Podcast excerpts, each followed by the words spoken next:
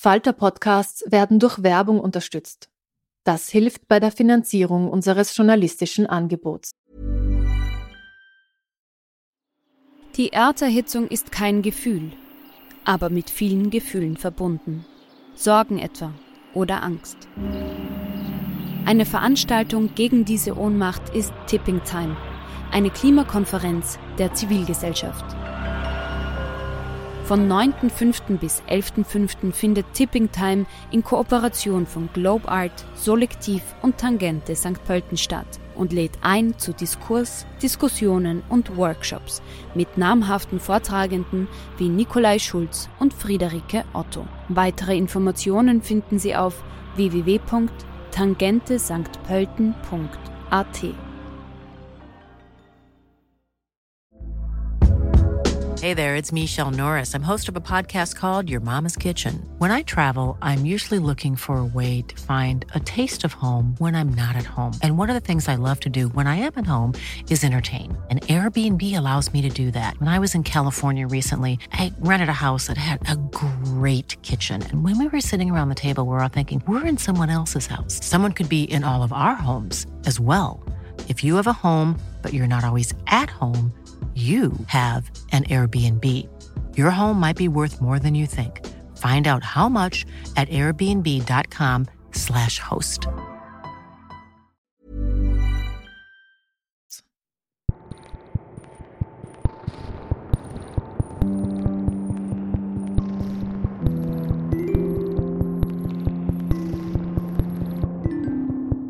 Herzlich willkommen bei einer neuen Folge von Besser lesen mit dem Falter. Mein Name ist Petra Hartlieb und heute spreche ich mit einer Autorin, die es inzwischen gewöhnt ist, mit ihren Büchern monatelang auf der Bestsellerliste zu stehen. Die Leipzigerin Daniela Krien kann man getrost als Meisterin des Beziehungsromans bezeichnen. Wir sprechen über langjährige Beziehungen, Urlaub am Bauernhof und das Politische in scheinbar privaten Themen. Ich freue mich, wenn Sie dabei bleiben. Ja, meine liebe Frau Green, wenn ich Ihr Buch lese, dann fällt mir so ein alter, abgedroschener Satz ein, der heißt, das Private ist politisch. Oder umgekehrt kann man es genauso sehen. Diesem Satz wird so ein bisschen neues Leben eingehaucht. Warum, darüber reden wir später. Ich habe mal so eine kurze Frage. Würden Sie sich selber eher als privaten oder als politischen Menschen bezeichnen? Eher als privaten Menschen. Politik interessiert Sie schon, aber. Äh, natürlich, natürlich interessiert mich Politik, aber da ich nicht aktiv gestalte ähm, und mich jetzt nicht irgendwo gerade aktuell einbringe, das ist das, was ich unter dem wirklich politischen Menschen verstehe, der dann auch mittut. Und ähm, da ich das derzeit nicht tue, würde ich mich ähm, eher als privaten Menschen bezeichnen. Als privaten interessierten Menschen. Genau, also ja. auf jeden Fall sehr interessierten Menschen, aber eben nicht nicht aktiv. Ne? Mhm. Ja, ihr letztes Buch stand ja monatelang auf der Bestsellerliste. Ich glaube, inzwischen sind es 20 Sprachen, die das übersetzt wurde. Ich glaube, eine Verfilmung wird vorbereitet. Man liebt ja seine eigenen Bücher immer. Das weiß man ja. Sonst hätte man sie auch nicht geschrieben. Es wäre ja auch schlecht, wenn man sie nicht lieben würde. Aber wie erklären Sie sich diesen großen Erfolg? Was glauben Sie steckt da dahinter? Warum lieben die Leute dieses Buch? Sie meinen jetzt die Liebe im Ernstfall? Ja, ich rede jetzt mal ganz kurz von der Liebe im Ernstfall, weil der Brand ist noch ein bisschen zu früh. Wir wissen noch nicht, ob es auch monatelang auf der Bestsellerliste stehen wird. Nee, weil ich glaube, bei der Liebe im Ernstfall war es schon so, dass es ein bestimmtes Gefühl, Lebensgefühl von ganz vielen, auch sehr unterschiedlichen Frauen getroffen hat. Also das, was da verhandelt wird, diese verschiedenen Lebensmodelle. Das sind ja fünf Frauen und alle haben irgendwie eine andere Lebensart. Manche haben Kinder, manche haben keine, manche wollen welche und können keine bekommen und so weiter.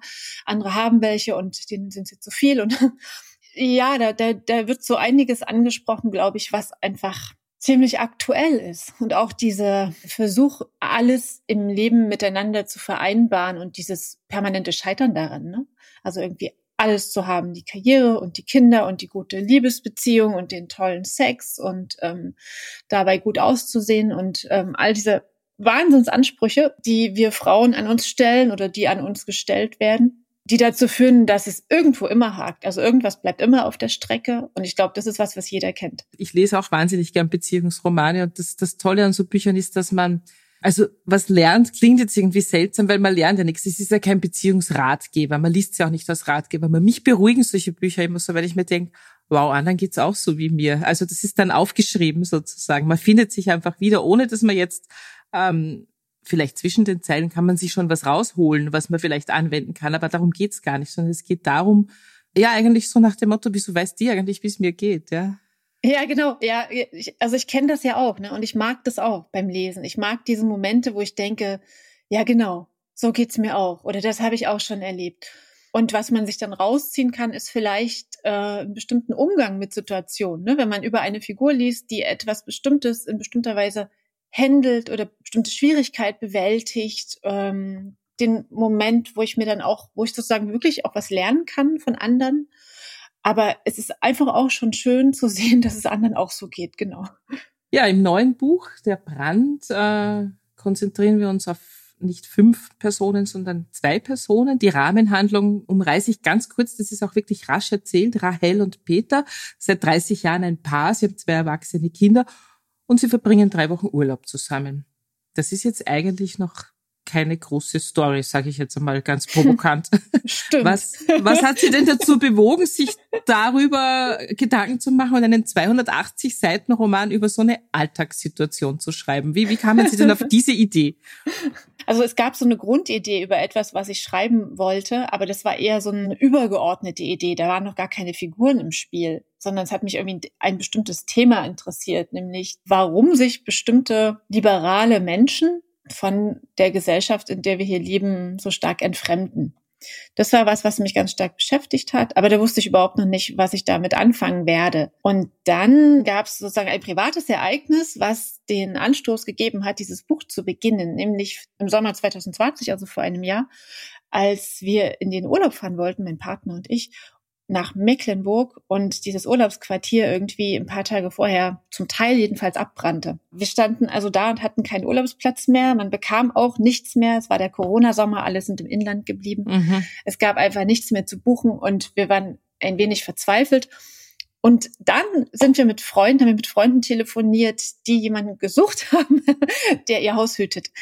Aber ganz anders als im Buch. Ne? Es waren einfach Freunde, die sind woanders hingefahren und wollten gern jemanden, der ein bisschen aufs Haus schaut. Und das haben wir dann sehr, sehr gerne in Anspruch genommen, weil das ein Haus, also in Bayern, nicht in Mecklenburg war, aber auch mit äh, einem See in der Nähe. Und dort saß ich dann am Schreibtisch und habe aus dem Fenster geschaut ins Grüne und dachte mir, das ist eigentlich ein ziemlich guter Anfang für ein Buch ein Paar will irgendwo hinfahren, es geht aber nicht, sondern sie müssen aus bestimmten Umständen umdisponieren und landen ganz woanders. Und was passiert dann dort? Also ich habe sozusagen das Autobiografische in dem Moment hergenommen und zumindest zum Anfang gemacht. Ne? Das heißt, Sie haben es aber ein bisschen umgedreht, weil im Buch wollten die ja in, nach Bayern auf eine Almhütte fahren, die ist abgebrannt genau. und dann sind sie in die Uckermark gefahren. Ähm, Sie müssen jetzt unseren Hörerinnen ganz kurz erklären, was die Uckermark ist. Also die Uckermark ist ein ziemlich dünn besiedelter, aber recht schöner Landstrich ähm, nordöstlich von Berlin. Also Brandenburg, ähm, da gibt's einige Seen und viele Wälder und ähm, ja, viele Tiere, wenig Menschen. Ist recht schön da. Also die zwei müssen sozusagen dahin fahren. In letzter Sekunde suchen sie ein Urlaubsquartier und Freunde von ihnen suchen aus einem Notfall heraus äh, eben jemand, der dieses Haus und vor allem auch diese Tiere versorgt, äh, betreut ein bisschen. Und dann geht's los. Warum glauben Sie, dass diese drei Wochen, die Sie dann erleben, auf diesem Hof anders sind, als es auf der Almhütte gewesen wäre? Es ist die Vergangenheit. Also die Almhütte wäre auch schon gut gewesen als ähm, Konzentrationspunkt. Also Rahel, die Frau, die hat vor allem diese Abgeschiedenheit gesucht, weil sie ihren Mann dazu zwingen möchte, sich endlich wieder mit ihr zu beschäftigen. Diese Ehe ist durchaus am Kriseln. Es ist nicht so, dass sie kurz vor der Trennung stehen, aber sie haben sich voneinander entfremdet. Und sie hat gehofft, da in Bayern auf der Hütte, in dieser Konzentration, ihn dazu zu bringen, wirklich wieder mit ihr zu sprechen und äh, eigentlich den Problemen auf den Grund zu gehen. Und nun landen sie ganz woanders. Dieses Haus gehört einem älteren Paar, Freunden von Rahels Mutter. Und da kommt noch mal ein ganz anderer Aspekt mit rein, nämlich äh, Rahel weiß auch nicht, wer ihr Vater ist. Und es deutet sich an, dass Viktor, also Viktor und Ruth sind die beiden, deren Haus gehütet wird, dass Viktor vielleicht ihr Vater sein könnte. Ne? Deswegen ist das schon wichtig, dass sie in der Uckermark landen und nicht in Bayern, weil ähm, diese Vatersuche spielt eben auch eine Rolle im Buch. Vielleicht noch ganz wichtig zu erwähnen, Rahel und Peter, also er ist Universitätsprofessor, sie ist Psychotherapeutin, sie haben zwei erwachsene Kinder und wie gesagt, sie sind 30 Jahre verheiratet und ihr Buch regt natürlich dazu an, drüber nachzudenken, ja, wie ist das in der jetzigen Generation, wenn man 30 Jahre verheiratet ist? Ich habe so ein bisschen das Gefühl, es ist eine andere Generation. Unsere Eltern hätten sich nicht einfach getrennt, nur weil die Liebe ein bisschen verschwunden ist. Da hätte schon viel mehr passieren müssen. Genau. Bei uns ist es jetzt schon so, dass man auch mit über 50 noch andere Ansprüche an eine Beziehung hat. Also Rahel zumindest hat sie. Ob Peter sie hat, mhm. weiß ich jetzt nicht so genau. Vielleicht erklären Sie uns das noch so ein bisschen, wie dieses Beziehungsgefüge zwischen den beiden sich abspielt. Das ist schon richtig, genau. Rahel hat einen größeren Anspruch nochmal an, an diese Beziehung, an die, an die Art der Liebe, auch an die körperliche Liebe, die nämlich nicht mehr stattfindet zwischen den beiden was nicht an ihr liegt, sondern an Peter, dem das ähm, im Moment weder wichtig ist, noch fühlt er sich gerade in der Lage dazu. Das hängt eben mit der Krise zusammen, die die beiden haben. Und für ihn ist es, glaube ich, viel selbstverständlicher, dass diese Ehe weiterhin Bestand hat. Er stellt die nicht wirklich in Frage. Er distanziert sich zwar und macht gerade so ein bisschen sein Ding, aber findet, das sollte sie auch jetzt aushalten. Und ähm, das gehört eben auch zu einer so langjährigen Beziehung dazu, dass man nicht immer gleich schwingt, dass man sich auch in unterschiedliche Richtungen entwickelt.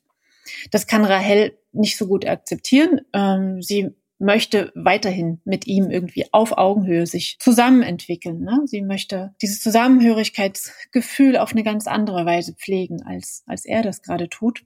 Ja, das Interessante ist ja in Ihrem Buch, dass das auch sehr selten dann so richtig auserzählt wird. Es werden immer eigentlich mit kleinen Andeutungen gemacht, mit kurzen Zitaten. Man muss vielleicht noch dazu sagen, es ist aus der Perspektive von Rahel erzählt. Also wir kriegen sozusagen eher die Perspektive des aktiveren Teils mit, weil sie will ja was verändern. Sie ärgert sich. Er, bei ihm hat man ja das Gefühl, er ist eigentlich im Hier und Jetzt. Aber er hat auch eine Geschichte hinter sich, die natürlich sehr bedrückt eigentlich oder, oder auch krantig macht, würde man in Österreich sagen. Vielleicht Vielleicht erzählen Sie ganz kurz, was, was er da so erlebt hat und wie, wie das da noch reinspielt in dieses Urlaubssetting.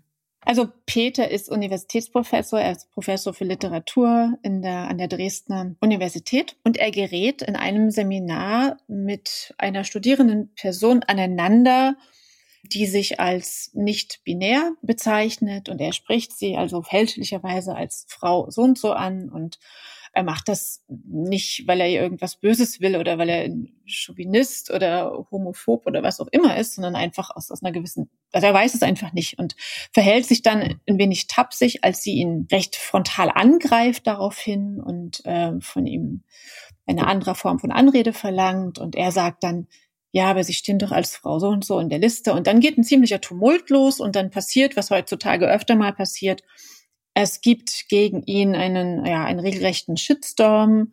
Ähm, es werden Aussagen aus Seminaren, die er so getroffen hat, aus dem Zusammenhang gerissen und es werden ihm einfach Dinge unterstellt und, und er weiß überhaupt nicht, wie er sich dazu verhalten soll. Er verhält sich praktisch gar nicht dazu. Also er wehrt sich nicht, ähm, er stellt auch nichts richtig, er ist äh, einfach nur verblüfft von dem, was da passiert. Dazu muss man so ein bisschen wissen, wie er gestrickt ist. Also Peter ist ein sehr dezenter Mensch, der nicht zu viel von anderen wissen möchte, auch nicht zu viel von sich selbst preisgeben möchte. Es interessiert ihn schlichtweg nicht. Es ist ihm vollkommen egal, wie sich ein Mensch versteht, als was sich ein Mensch versteht. Jeder darf das seiner Meinung nach so tun, wie er es möchte, aber er möchte es eigentlich nicht wissen. Äh, das funktioniert aber eben heutzutage nicht mehr so gut. Und ähm, er ist eben mit Aktivisten konfrontiert und erwartet zu Hause dann von seiner Frau Verständnis und auch Trost, weil er sich zu Unrecht angegriffen fühlt und äh, das passiert aber nicht so, wie er sich das wünscht. Also Rahel ist eher ein wenig genervt davon, geht wenig darauf ein, auf seine Sorgen, die er über dieses Ereignis eben hat. Und er fühlt sich nach fast 30 Jahren Ehe nicht mal zu Hause verstanden, fühlt sich verraten und zieht sich noch mehr in sich zurück. Wir haben ja vorher so ein bisschen gewitzelt vor unserem Gespräch, so es war nicht alles schlecht an Corona.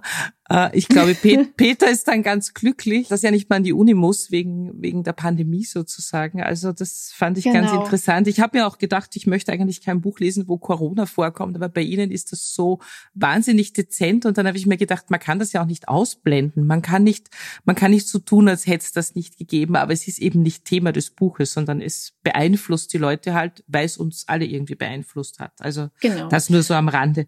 Also es wird am Rande erwähnt, äh, weil, weil ihm das tatsächlich ganz gelegen kommt.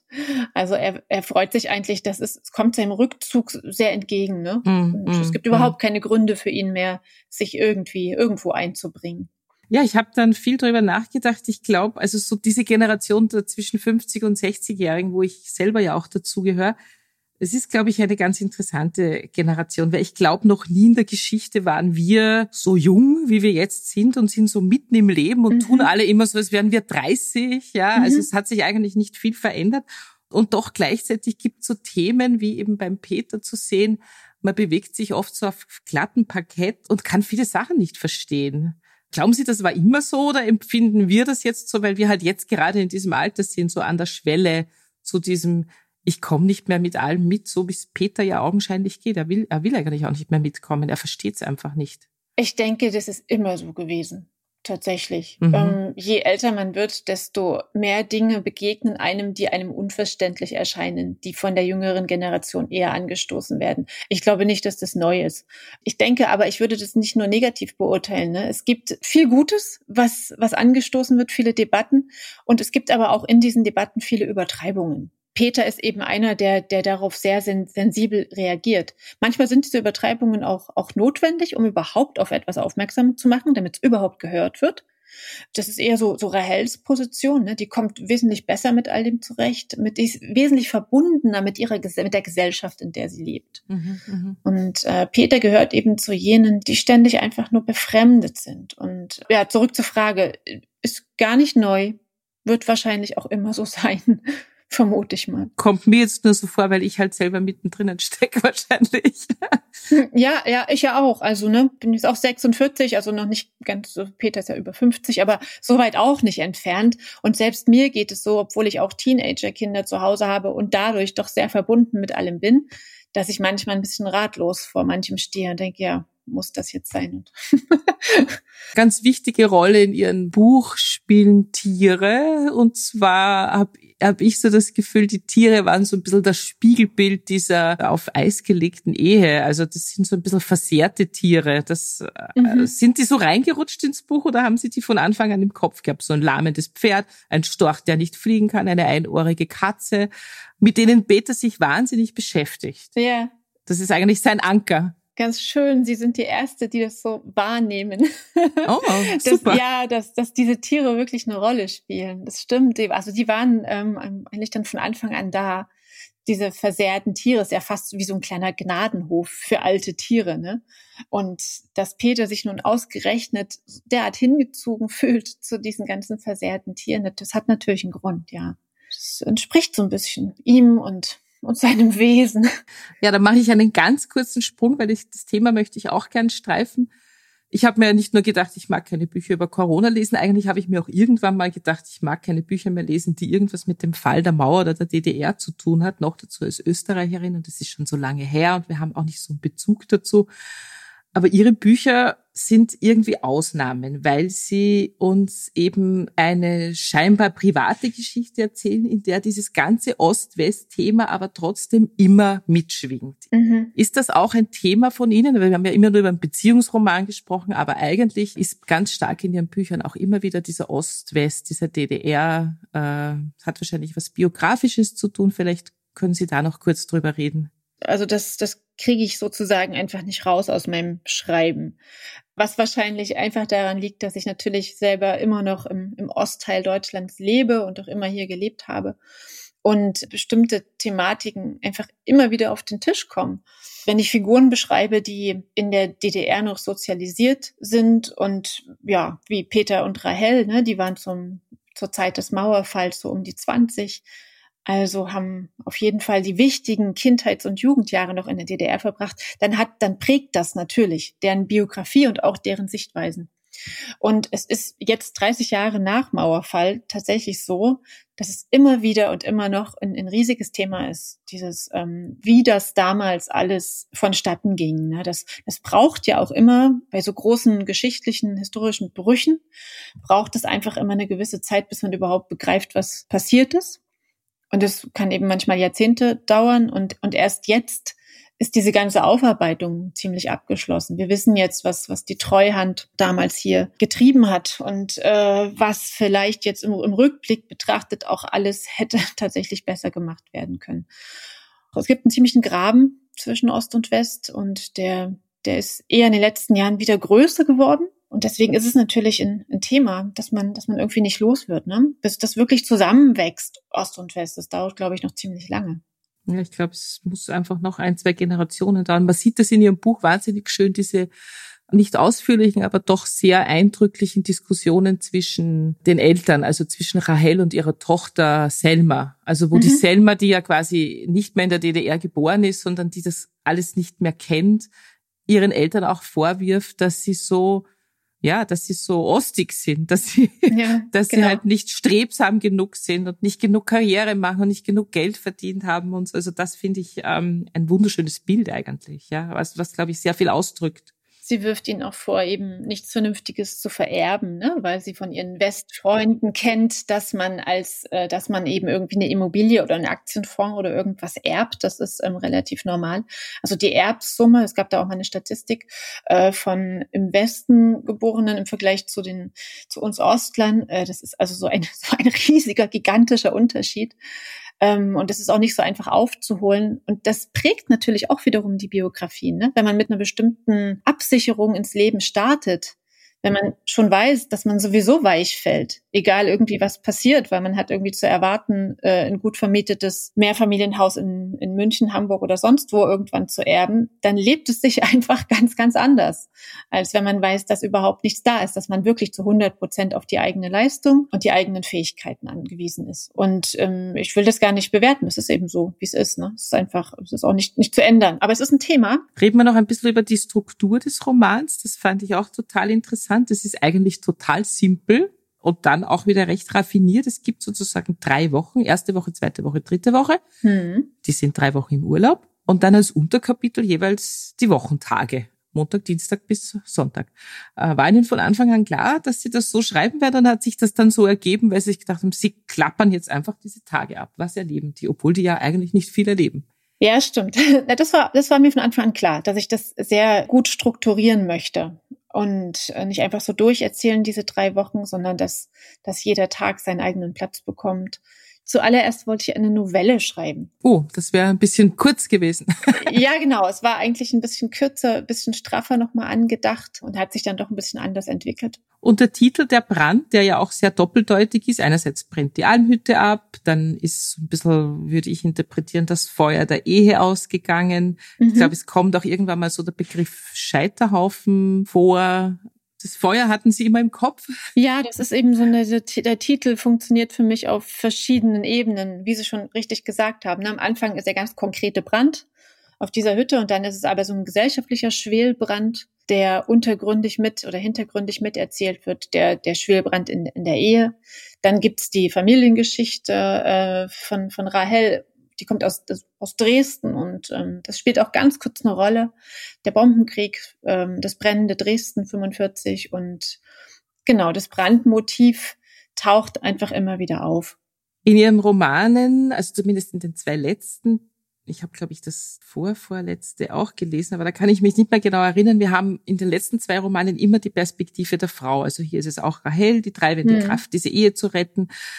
Haben Sie damit nicht Angst, ein bisschen in dieses verpönte Genre Frauenroman zu rutschen? Oder ist Ihnen das schlichtweg einfach egal? Es ist mir einfach egal. Ob wer, wer das jetzt liest oder wie man das empfindet. Ich habe ich hab schon mal versucht, aus, aus meiner Perspektive zu schreiben. Das hat für mich nicht so gut funktioniert. Also ich habe mir selber da nicht abgenommen, was ich geschrieben habe. Und wenn ich das, was ich schreibe, selber nicht glaubwürdig finde, dann lasse ich es lieber. Ne? Und äh, die Frauenperspektive, die kenne ich. Da fühle ich mich sicher und wohl mit der Perspektive. Ja, und wenn dann jemand findet, dass das nun Frauenliteratur ist, ist auch okay. Ja, ich. Frauen sind auch diejenigen, die zu Lesungen in der Regel kommen. Äh, Frauen lesen mehr oder vielleicht gar nicht mehr als Männer, aber, aber anders. Sie lesen mehr Romane, ne? Sie lesen mehr Prosa. Und dann ist das so. Das ist gut so. Es gibt am Anfang des Buches eine wunderschöne Szene, da musste ich schon das erste Mal lachen. Ich glaube auf Seite eins oder zwei, als Rahel sich ein Buch für den Urlaub kauft sie kauft sich jetzt nicht Ulysses oder Thomas Mann oder was man halt so in drei Wochen lesen könnte, sondern sie kauft sich Elisabeth Strout. Und Elisabeth Strout, muss ich dazu sagen, ist auch eine meiner Lieblingsautorinnen. Ach, wunderbar. Ähm, ich liebe ihre Bücher. Ja, ich auch. Äh, ich leide manchmal in der Buchhandlung ein bisschen drunter, dass sie so ein bisschen verkitschte Covers haben, weil dadurch äh, gibt es dann doch eine gewisse Hemmschwelle von manchen Leuten, das zu kaufen. Und ich finde das ja. wirklich großartige Literatur. Und dass sie die Strout da reinschreiben, das ist ja kein Zufall. Das ist ja einfach ein Hinweis sozusagen. Ein Hinweis, der uns ein bisschen erklärt, wie ist diese Rahel eigentlich. Genau. Es wird nicht genannt, der Titel, aber wer Elizabeth Strout kennt, weiß, es ist die Unvollkommenheit der Liebe. Das ist eine Mutter-Tochter-Geschichte, eine schwierige Mutter-Tochter-Konstellation und Rahel kauft sich das Buch schon auch wegen ihrer eigenen schwierigen Selma Rahel-Konstellation. Dann haben wir heute das erste Mal im Podcast, wo es um ein tolles Buch geht, auch noch gleich einen Buchtipp über ein anderes tolles Buch. Das hatten wir ja. noch nie. Das ist großartig. also, liebe Frau Kriede, wir könnten, glaube ich, noch stundenlang über die Beziehungen reden und über die über 50-Jährigen und über wie man nach 30 Jahren wieder ein bisschen Feuer reinkriegen könnte. Ähm, aber ich glaube, alle Leute müssen einfach das Buch lesen und ja, ich bedanke mich sehr für das Gespräch und ja, ich freue mich aufs nächste Buch. Ich bedanke mich auch. Bevor uns Daniela Krien eine kurze Stelle aus ihrem neuen Buch Der Brand, erschienen bei Diogenes, vorliest, hören wir noch ein paar aktuelle Buchbesprechungen aus der Falter-Redaktion. Schönen guten Tag, mein Name ist Klaus Nüchtern, ich bin der Literaturkritiker des Falter und ich habe Ihnen heute zwei Bücher, zwei Romane mitgebracht, die einerseits ziemlich verschieden sind, andererseits eines gemeinsam haben. Sie haben nämlich den wichtigsten Preis des jeweiligen Landes beziehungsweise des Sprachgebiets sogar gewonnen. Fangen wir mit dem Franzosen an. Hervé Le Tellier, Die Anomalie, ein nicht mehr ganz junger Autor, von dem auch das ein oder andere schon übersetzt wurde der aber für seinen jüngsten Roman äh, den Prix Goncourt, also den wichtigsten französischen Literaturpreis gewonnen hat und nicht nur bei der Kritik auf große Begeisterung gestoßen ist, sondern das Buch hat sich auch mittlerweile, äh, ich glaube sogar millionenfach verkauft. Das Ganze hat die Anlage eines Mystery Thrillers. Es geht nämlich darum, dass ein Flugzeug äh, auf dem äh, Flug zwischen Paris und New York oder New York und Paris in heftige Turbulenzen gerät, die bedrohlich sind, da durchgelotst wird und dann landet. Die Sache ist die, dass drei Monate später das Gleiche noch einmal passiert und äh, die Control Tower ist nachvollziehbarerweise verwirrt, denn es stellt sich heraus, es ist nicht nur der gleiche Flug, es sitzen auch exakt die gleichen Personen an Bord. Und mit dieser Anlage, äh, es gibt da ein gutes Dutzend an Handelnden und an Protagonisten, darunter ein Architekt, ein Schriftsteller, ein Auftragskiller. Mit dieser Konstruktion äh, spielt sich der Autor und denkt das Ganze quasi wie auf dem Millimeterpapier durch. Also was heißt das, wenn jetzt auf einmal diese Personen doppelt vorhanden sind mit einer Unterschied nur in einer Biografie von drei Monaten. Das heißt, die einen haben drei Monate Leben mehr als die gleiche Person, die schon davor gelandet ist. Und das ist äh, auf eine wirklich virtuose und makellose Weise und auch sehr unterhaltsame Weise. Also gibt auch sehr sarkastische Passagen. Zum Beispiel werden sämtliche Vertreter der bedeutendsten Religionen in einem Raum zusammengebracht, um dieses Problem anzugehen, was das eigentlich sozusagen aus theologischer Sicht bedeutet. Ähm, da, da wird das also bis zum letzten, bis in die Details durchgespielt.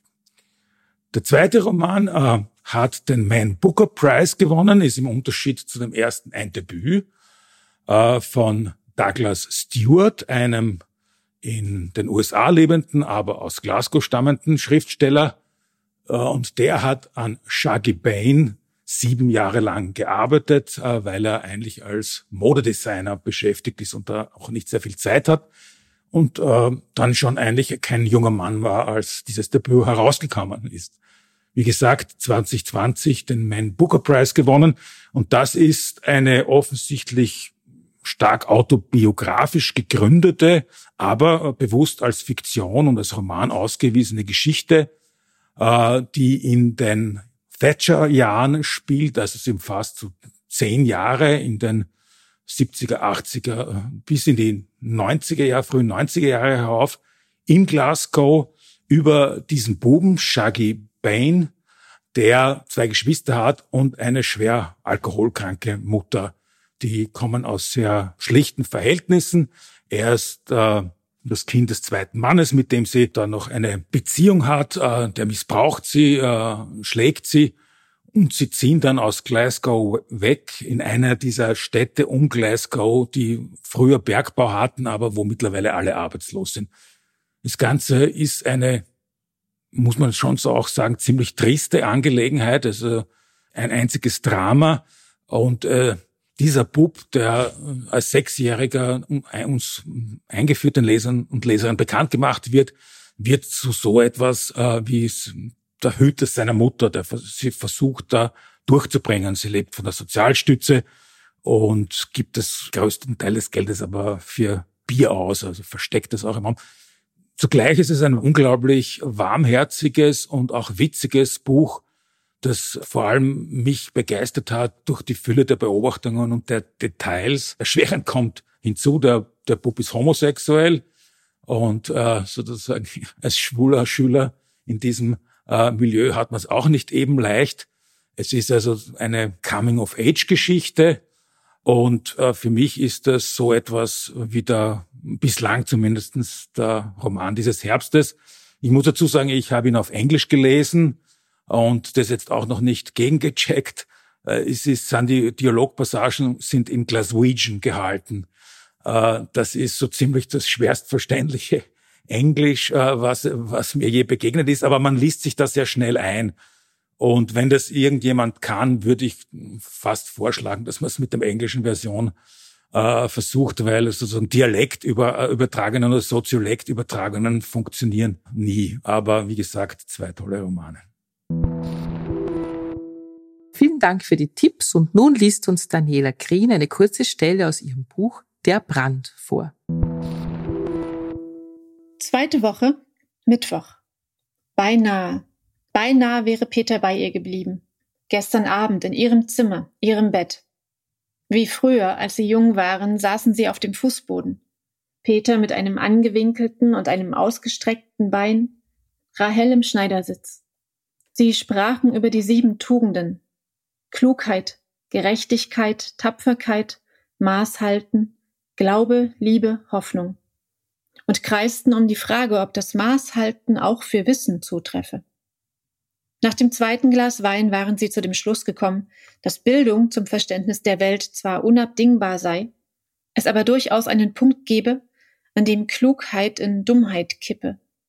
Wer nicht mehr in der Lage sei, spontan zu reagieren, Wer alles Erlebte erst mühsam in einen theoretischen Kontext einbette, der habe diesen Kipppunkt erreicht. Der wird Instinkte und nützliche Ängste ignorieren, dem wird das Wissen zum Verhängnis und er wird schließlich untergehen, konstatierte Rahel. Und Peter stellte abschließend fest, dass alles, wirklich alles, zerstörerisch werden könne. Dann nahm sie ihm sein Glas aus der Hand und zog ihn aufs Bett. Eine Weile lag er dort auf dem Rücken, und hielt sie im Arm, mit geöffneten Augen und starr an die Decke gerichtetem Blick, während sie still auf ein zärtliches Wort von ihm wartete. Sie glaubte, das Wort schon zu spüren, zu sehen, wie es sich formte und auf den Weg machte, um schließlich bei ihr anzukommen. Und sie passte ihren Atemrhythmus an seinen an, um noch das letzte bisschen Widerstand zu beseitigen, das sich dem Wort in den Weg stellen könnte. Und sehr sacht zog er seinen Arm unter ihr hervor, küsste sie auf die Stirn und verließ ihr Zimmer. Gegen zwei Uhr wachte sie auf, mit rasendem Herzen und so verschwitzt, dass sie sich umziehen musste. Im Traum hatte sie Simon tot auf einer Wiese liegen sehen, Aber der Traum war nicht die Ursache für ihren Zustand. Diese nächtlichen Heimsuchungen, nicht selten verbunden mit einer jähen Todesangst, verfolgten sie schon seit gut einem Jahr. Stets um die gleiche Zeit, zwischen zwei und drei Uhr morgens, manchmal mit und manchmal ohne Übelkeit, ab und zu mit einem unerklärlichen Juckreiz am ganzen Körper und immer mit Herzrasen und heftigem Schwitzen verbunden. Schlimm war auch der Schweißgeruch, säuerlich und stechend. Früher hatte sie nie so gerochen. Diese gemeinen Begleiterscheinungen des Älterwerdens würden es immerhin eines Tages leichter machen, das Leben loszulassen. Über diesem Gedanken war sie wieder eingeschlafen. Klugheit, Gerechtigkeit, Tapferkeit, Maßhalten, Glaube, Liebe, Hoffnung. Sie hat alle sieben Tugenden untereinander auf einen Zettel geschrieben und einen Kringel um die Tapferkeit gemacht. Heute wird sie tapfer sein, tapfer Peters Kälte begegnen, die keine wirkliche Kälte ist, sondern eine Mischung aus Fremdheit, mangelnder Zuversicht und dem Verlust einer kollektiven Verbundenheit. Sie ist ihm nicht gefolgt, als er begann, sich von der Gesellschaft abzuwenden. Sie hat nichts getan, um ihn zu halten. Und als auch in ihr das Befremden wuchs, war Peter längst weg. In einem inneren Rückzugsraum, dessen Tür sich nicht so leicht öffnen ließ. Ein einfacherer Mann hätte derartige Empfindungen nicht, aber einen einfacheren Mann würde sie auch nicht in dieser Weise lieben. Das war's schon wieder mit Besser lesen mit dem Falter für heute. Unser Gast war Daniela Green mit ihrem neuen Buch Der Brand, erschienen bei Diogenes. Wir hoffen, es hat Ihnen gefallen. Abonnieren und bewerten Sie uns bei Apple Podcasts, bei Spotify oder in der Podcast-App Ihrer Wahl. Alle Informationen zu den einzelnen Büchern bekommen Sie auch auf falter.at slash Buchpodcast oder in den Shownotes zu jeder Episode. Alle zwei Wochen gibt es eine neue Folge. Ich freue mich auf das nächste Mal.